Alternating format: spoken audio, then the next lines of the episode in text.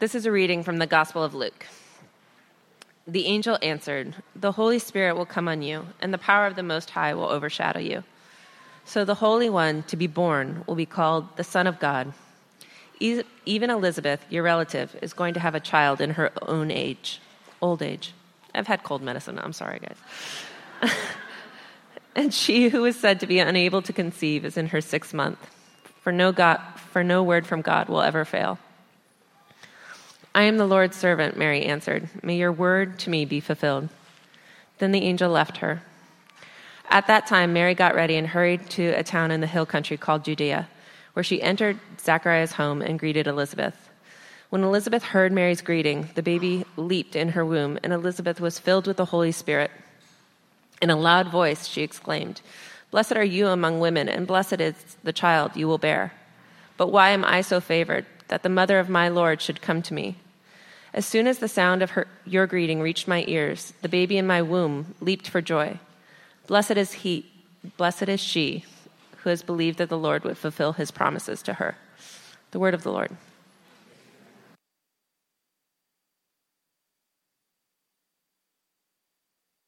Everyone, morning, everyone. Good morning, everyone. All right. Um,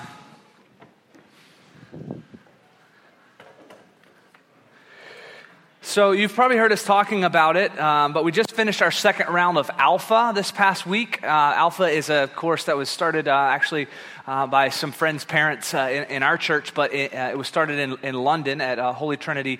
Holy Trinity Brompton, and twenty-five like million people have been through it at this point, um, and it's a, just a course opportunity to come and explore questions about the claims of Christianity. Uh, no comment is off limits, no question is off limits. People watch the videos that present little short bits of like what Jesus is saying or the claims of Christianity, who, who is God or what's the meaning of life, and then they're like, that's totally ridiculous. That was a terrible talk, and I don't agree with anything. We're like, great, let's have some Peruvian chicken, um, which is a huge draw for Alpha. Actually, we have amazing food, um, but it's just been, I see people back there who are in Alpha who, who know that's true. You know you came for the food, and that's fine, um, but God sees that. Um, and uh, it's done something for me, like one of the temp- like temptations, I'm going to call it a temptation, even though I love love you people, Um, is uh, for pastors just to spend time with Christians, and uh, it, it can be a dangerous bubble if you if you stay stay in it. Uh, like I could fill up my week with meeting with all of you wonderful people, and it's it's fantastic, and I and I, lo- I love doing that. But there's something really refreshing about talking with people who don't believe what you believe, and Alpha has been that for me. It's just been sort of a reawakening of aspects of my pastoral heart that um, had sort of started to go a little too quiet. And um, one of the most fascinating aspects of the discussion for me is I love to hear how people from totally different stories starting places describe what God is like. And especially when they don't feel like there's an answer they're supposed to give. Um, not not the kids' play was amazing, um, but like I just see even in my own kids, like they're trying to give the answer they're supposed to give. Uh, love? Jesus. Um, and uh, and and we we do that. But just hearing hearing how people who have just eaten amazing Peruvian chicken and don't care what you think talk about Uh, Who, who God is, is is is a powerful thing. And so questions like that we all have, is God is God sort of kind of just angry most of the time, sort of stomping around with a clipboard? He's like, um, you know, monitoring our behavior with disgust. Maybe he's like, I'm God, I have to love you, but I don't like you. Um, or is God distant and too busy? This is one that comes up a lot. Like, yeah, like I'm sure God's out there somewhere, but like I'm not going to pray because he's got a lot of stuff going on. I mean, like the whole world and like... Um, Is God like that? Is, is he so busy with the, all that's going on in the world that he, he couldn't possibly care about your concerns or your, your prayers? Those or, is, or maybe this, is God so loving and so accepting that he actually doesn't care what I do? He doesn't care the choices I make. Uh, he's got a lot on his plate, and he's loving and accepting, and I'm sure whatever I do in the end, he'll just be like, oh, all right, you're, you're good, you're fine. Um, or is God this mysterious force in the universe that's just in everything, all right? And you're sort of like walking through the park, and maybe not actually hands open, but you're like a little bit like this, like, I believe the universe is going to send me a message now, any moment now. Um Or is God like a motivational speaker and a life coach? You're like, this is where I'm going. I've, I've been to law school, and this I'm on the track for this career. And God's like, you go get him. You get out there, and if you keep working hard, you can accomplish anything. Whether you came to Alpha or not, you have to answer that question for yourself a little bit. If God is real, and I realize there, there's questions there, but if God, if God is real, what kind of God are we dealing with? What kind of God are we dealing with? So we're looking for answers to that that that question, those types of questions. Uh, in this Advent season, we're looking at meditations, little sections from the Gospel of Luke. And I think uh, there are some really credible intellectual reasons for trusting the accuracy of the Gospel accounts. And we've spent time in other Christmas services and other services uh, unpacking that. But so if your hang up is uh, you're about to give us revelation from, from a book that I don't trust anyway, I totally understand where you're coming from. I'm not going to spend a bunch of time uh, refuting that or responding to that right now. But if that's your hang up, we have some fantastic resources for you on why uh, you can, with your brain fully intact, trust the accounts of the of the of the gospel uh, the gospel messages. We can point you in the in the, in the right direction. But just for a few moments, it's Christmas time. If we're gonna, if, if this is where you're at, let's suspend our disbelief for a moment and just see what type of picture Luke presents to us of what God is like. What's he after in the world? What is in his heart? What is he, what is he doing? What does it say about God that he's working out the birth of Jesus in the way it's being worked out? What is God, tr- have you thought about Christmas this way? What is God trying to accomplish by being born into the world? And and and how is he going to accomplish his hopes? Like what what for God's a win in this situation? Um, so one answer that I almost never hear, especially uh, people at the beginning of exploring, and, and also even talking with Christians, which I do a lot, one answer that I almost never hear about what is God really like, most people don't start with, God is full of joy.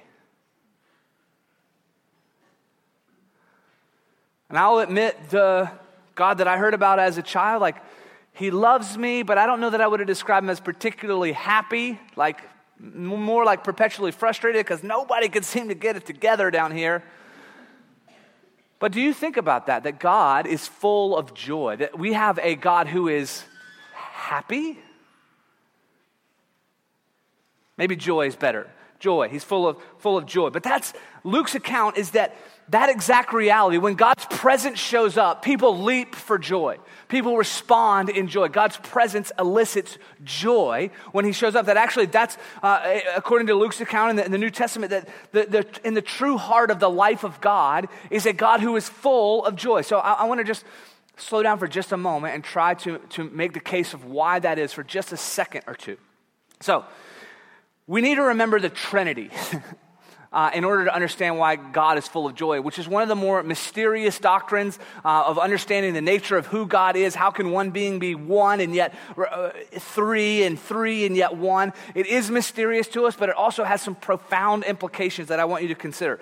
Here's this triune being, God, Father, Son, Holy Spirit, showing up behind the scenes in this story that we just that we just heard read.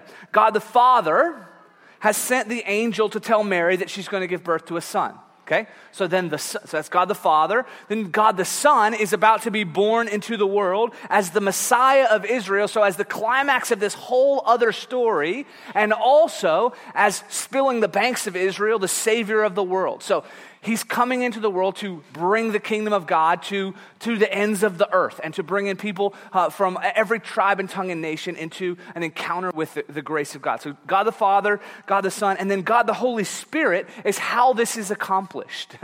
After Jesus is three years on earth and he leaves, he actually says this mysterious thing to his closest friends and followers, who this would have sounded like absurd to them. They just walked with Jesus in the way of Jesus for three years. And he's like, you're going to take uh, this movement forward to the ends of the earth, and I'm leaving.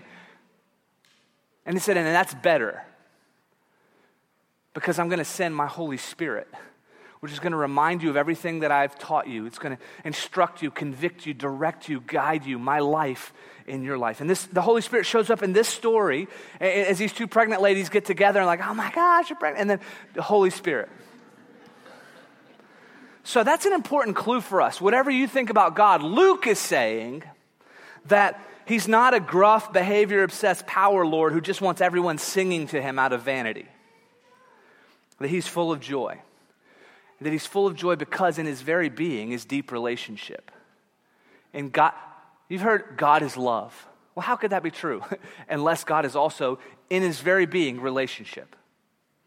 Because before there was anything, God was love in his very being, in his very nature. His nature is actually love. So when you look back at creation, we don't have a lonely being trying to make friends. It's just like, there's no one around in the black void. Let me make something and these people can be my buddies. Oh, they messed it up. They're not good friends. Instead, we have a, I'm not going to button this. We have a deeply relational, we have a deeply relational God at creation expanding in joy to offer us a place in that very deep relationship. It's the name of our church, Trinity Grace. And that motion does change from time to time as the Spirit leads. So at Advent, at Christmas, what we see is God moving towards us to reveal himself. Say, here's what I'm like. To show us the way of the kingdom of God, to invite us in, to heal us, to forgive us, to make us new. God is pursuing, now, and God's very nature is relationship. God and his project in the world, his project of redemption and renewal, is to pursue such intimate relationship with you and I that he literally fills our life with his life.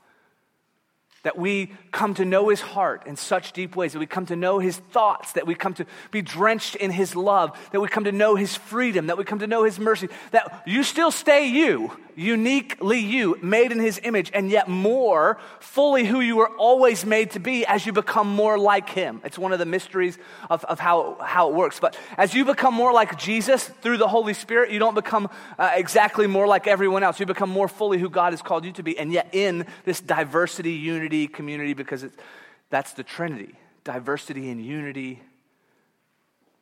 It's reflected in how we're meant to do life. So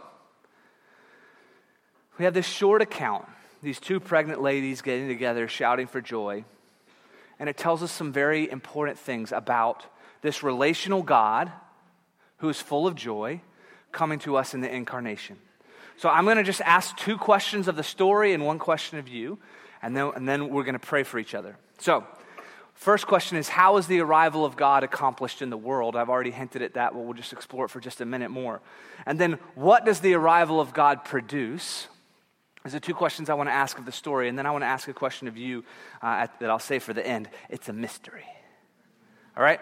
So, how is the arrival of God accomplished in the world? The answer to that question is really simple. It's spoken by the angel right at the front of the teaching text. The angel answered to Mary, who's like, how on earth is this going to happen? How is the arrival of God going to be accomplished in the world? The Holy Spirit will come on you, and the power of the Most High will overshadow you. So the Holy One to be born will be called the Son of God. Even Elizabeth, your relative, who is going to have a child in her old age, and she who is said to be unable to conceive is in her sixth month, for no word from God will ever fail. So, I want to put forward to you that there had been a conspiracy in the Trinity. God had gotten together with God and said, we've got to fix things. And we're going to fix things. And, and we're going to repair the world by making it possible for people to be filled with our life. So to be filled with the holy, holy character of God, and yet people aren't holy themselves. We all have sin, mistakes, brokenness. So we're going to send Jesus to be a substitute, to live a life that people couldn't live on their own, and they can receive the gift of that life, to, to, to die a death in our place so that all of our faults and mistakes are absorbed in Christ so that we can be made clean, so that, right, the whole Christian story is not about you just being forgiven. It's not just about you feeling like, oh my gosh, I can put my conscience to rest because I'm forgiven. It's about you being filled with the fullness of the life of God. An abundant life is how Jesus describes it.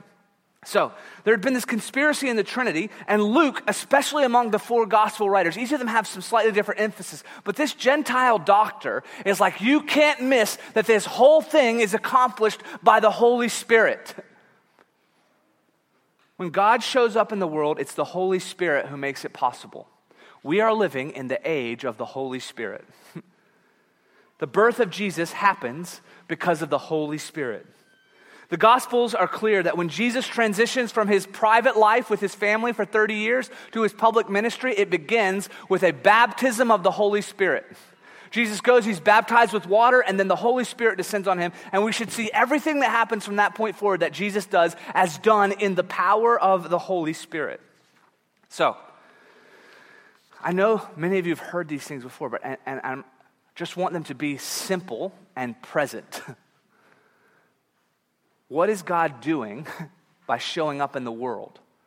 Among other things, he's making a way for us to be filled with the Holy Spirit, because the kingdom he's coming to announce and bring is not a kingdom that can be accomplished by natural resources alone.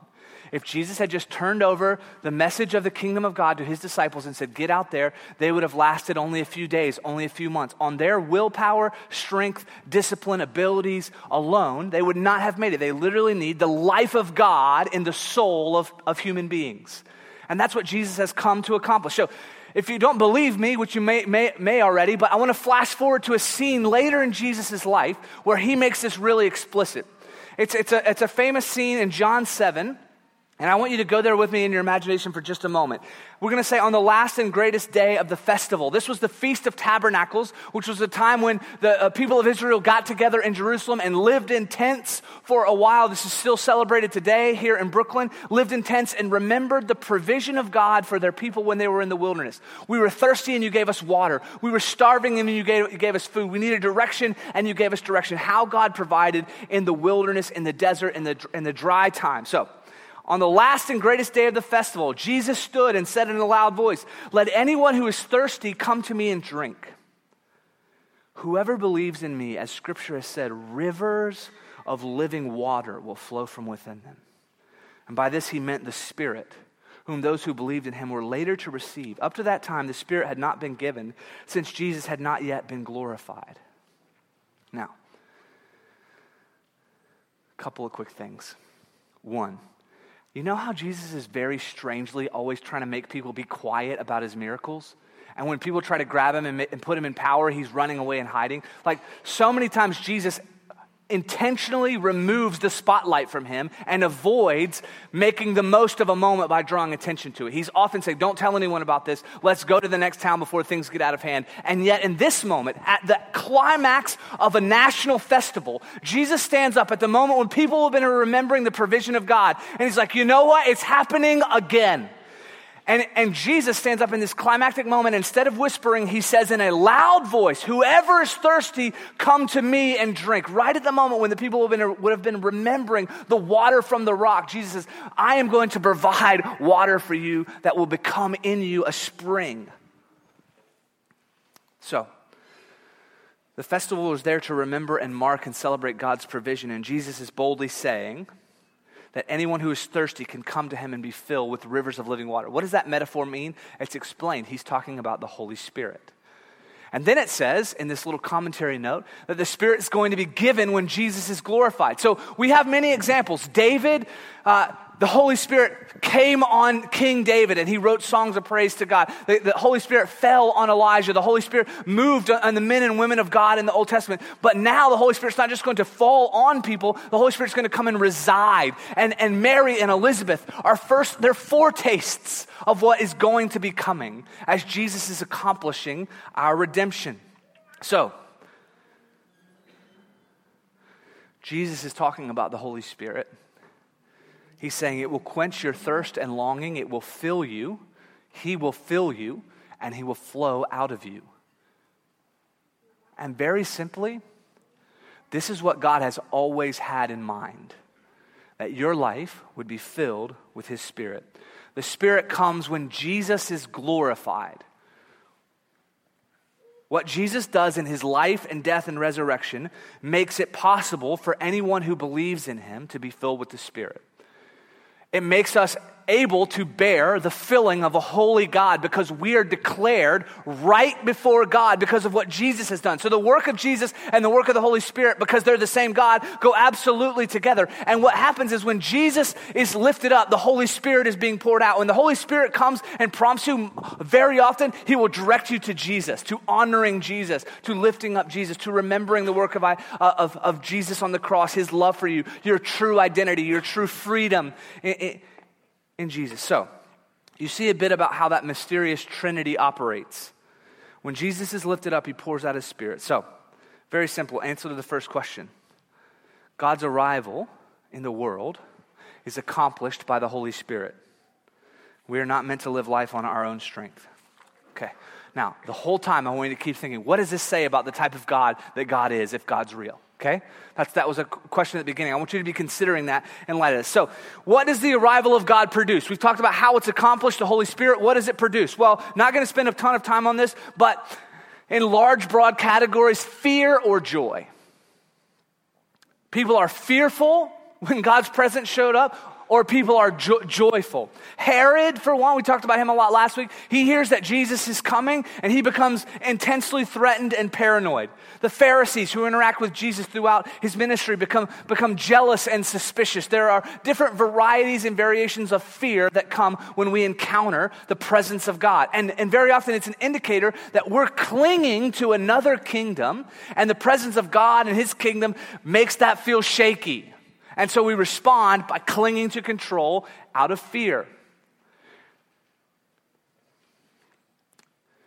Those people who are afraid were present at that scene in John seven where Jesus stands up and in a loud voice shouts. There were literal spies in the audience, guards sent by the Pharisees, who are meant, if Jesus says anything suspicious, to arrest him on the spot.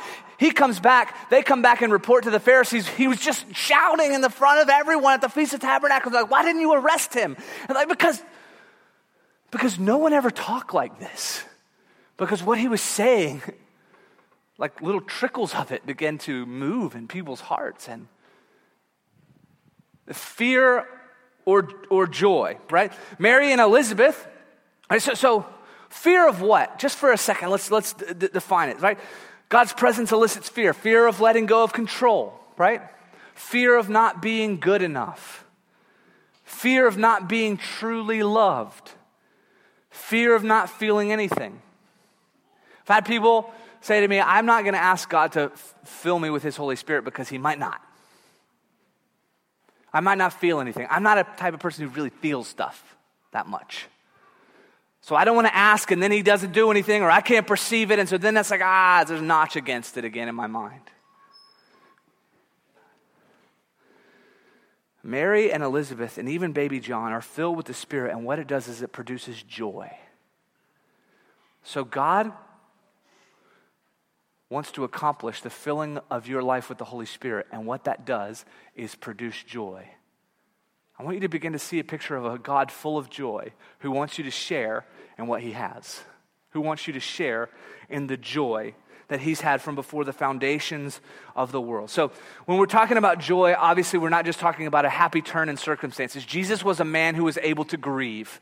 He was acquainted with sorrow. He was able to experience the full range of emotion in life. So joy is not just superficial happiness at a good turn in circumstances. Joy is a deep-rooted connection that you know no word from God will ever fail.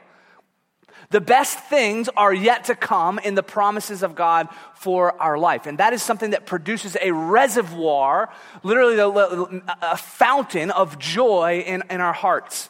So, no word from God will ever fail. God accomplishes the fulfilling of his word by his Holy Spirit. So let me just break this down. If you're thirsty, you can come to him and drink. You can be filled with God's very life, because that's what Jesus has come to accomplish. Jesus' death and resurrection means that you can be forgiven and cleansed, and it means that you are made to be a temple of the Holy Spirit. I said Mary and Elizabeth are giving a, a foretaste of what is available to all people who come to Jesus. So, this is the end question. There's a little bit more, but here's my last question for you. Do you want to be filled with the Holy Spirit?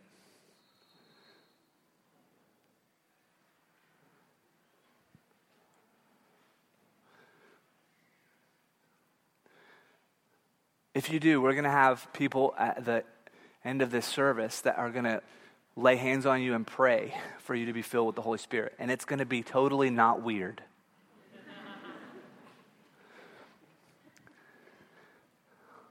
It's going to be a fulfillment of what God has been doing in his repairing of the world to bring his kingdom on earth as it is in heaven to fill people with his very life. Now, let me tell you, why you might be saying, I do not want that. Reasons why you may not want to be filled with the Holy Spirit. One, you already have been. And that's a, a common theological discussion amongst Christians. Every Christian who believes in Jesus and what he's done, that happens because of the Holy Spirit. No one comes to the Father except the Spirit draws them. The work of the Spirit is present in every single Christian. There's a deposit of the Holy Spirit guaranteeing the future redemption of every single Christian. And yet, there are still multiple examples of people who are Christians who have believed in Jesus, praying and asking for a filling of the Holy Spirit. So, yes, you have the Spirit, and yes, you're asking for the Spirit. A W Tozer, one of my favorite authors, is like, yes, you're in the hand of God, and you're saying, I want more of God. You've got God, and yes, I want more of God.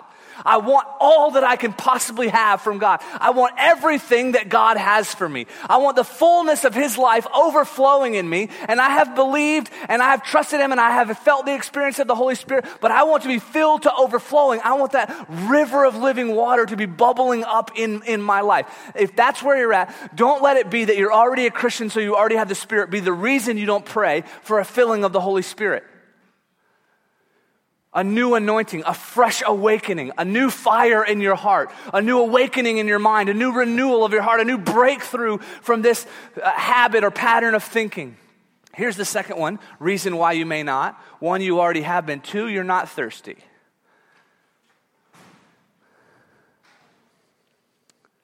Because you've been drinking from other wells. There are many substitute fillings.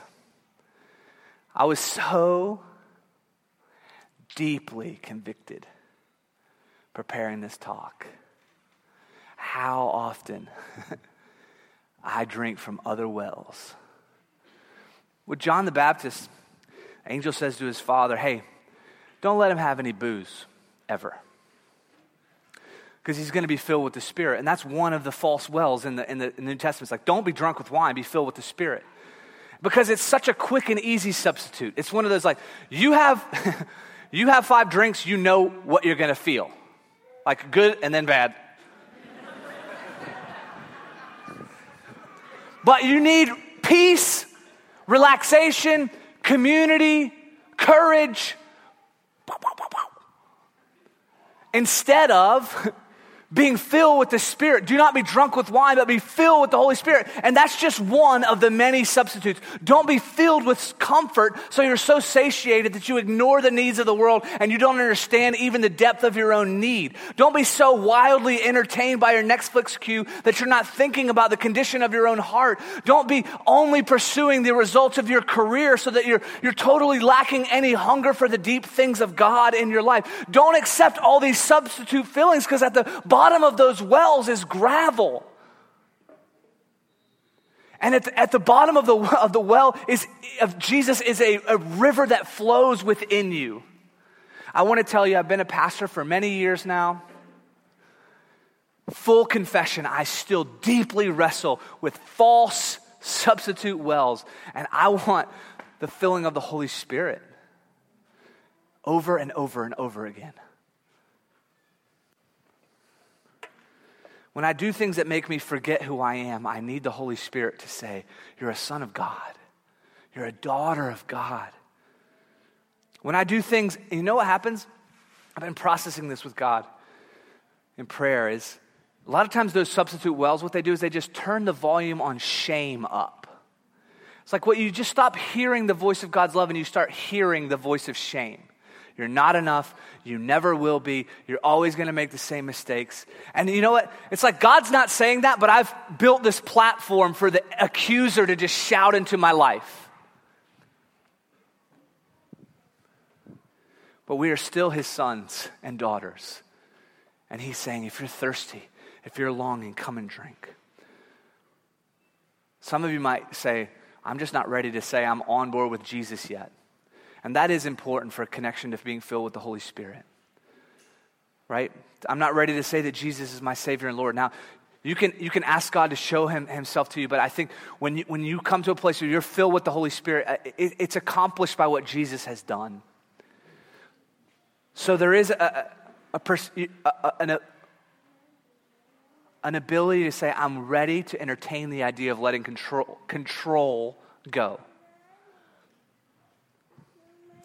There may be some reasons why you haven't yet. I think you already have been. You're not thirsty. You're not ready to say that Jesus is your Lord and Savior. You're not ready to give up the perceived control of your own life. You don't really have control of your own life except in a very small areas, but we perceive it and it does feel good to be in control. But we should let it go because there's something better. Let me, conversely, right before we just pray for people, let me give you reasons that you can say yes with confidence. Reasons that, the question is, do you want to be filled with the Holy Spirit?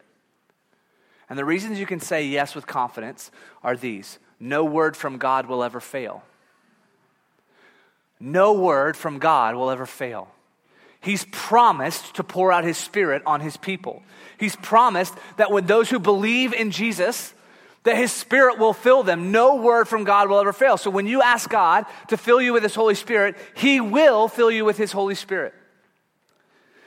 Second, Jesus came to accomplish this. The blood of Jesus was not wasted. The resurrection of Jesus does point to the effectiveness of Jesus' death on the cross. And so if Jesus' life and death and resurrection was effective, then what it has purchased for you is a right to be children of God. That's how the book of John opens. To be filled with his life. This is what Jesus has accomplished. So it's not like, am I worthy? Are my emotions ready? Will I experience it in this way? To what heights will I cry? Will I shake? Will I pray in another language? Uh, will I feel immediately this uh, power to go share my faith? Will I love the word of God more? You're like, can I control what the results of this prayer will be? No. Can I be confident that God will fill me with the Holy Spirit because he's not doing it on your record, he's doing it on Jesus's? Yes. And the last one of why you should do this is it causes joy. A baby in this story leaps for joy. Now, I'm imagining for the mother that's a, a bit painful, and yet the point needed to be made. God is a God full of joy. In his very being is relationship. His project of redemption recorded in the narrative of Scripture as he's coming after people with his love to win them to himself and to fill them with his life. And here we are sitting in this sanctuary saying, ah, not sure that's for me. And that's okay. But some of you absolutely know you're meant to come and be prayed for to receive the Holy Spirit, uh, to be filled with the Holy Spirit, maybe sometime for the first time, maybe sometime for the fiftieth time, but to be a recipient of this joy that's in the heart of God for you, that's more substantial than your moods, emotions, or circumstances. That you can be contemplative and quiet and thoughtful and still receive the Holy Spirit. And that you can be emotional and ecstatic and singing and hands in the air and talking in a heavenly language and receive the Holy Spirit. Both types of people. Spiritual maturity is not pigeonholing you into a personality type. It's filling you with the life of God and being in- responsive to that day in and day out, because that's what a relationship is. So, I'm gonna, we're going to pray for you to be filled with the Holy Spirit. And what I want to do is have Eric come up and play some music. And we're going to sort of pray this as a corporate prayer together. Come, Holy Spirit, fill us with your life. And then I've, I, uh, I've asked uh, uh, several people to be up here at the front, people that would love to hear from you, would love to pray with you. This is going to be different than how we end other services. Literally, I'm going to ask everyone that uh, is going to come forward and receive people for prayer to go ahead and, and make your way now.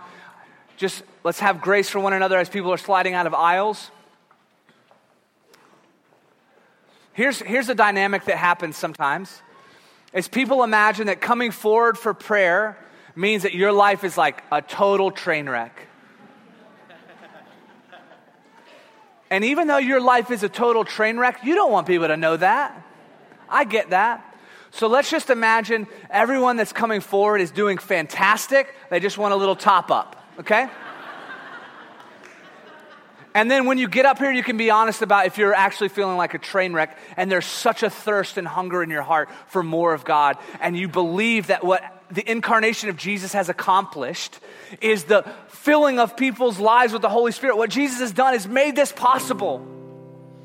So let's not refuse the gift.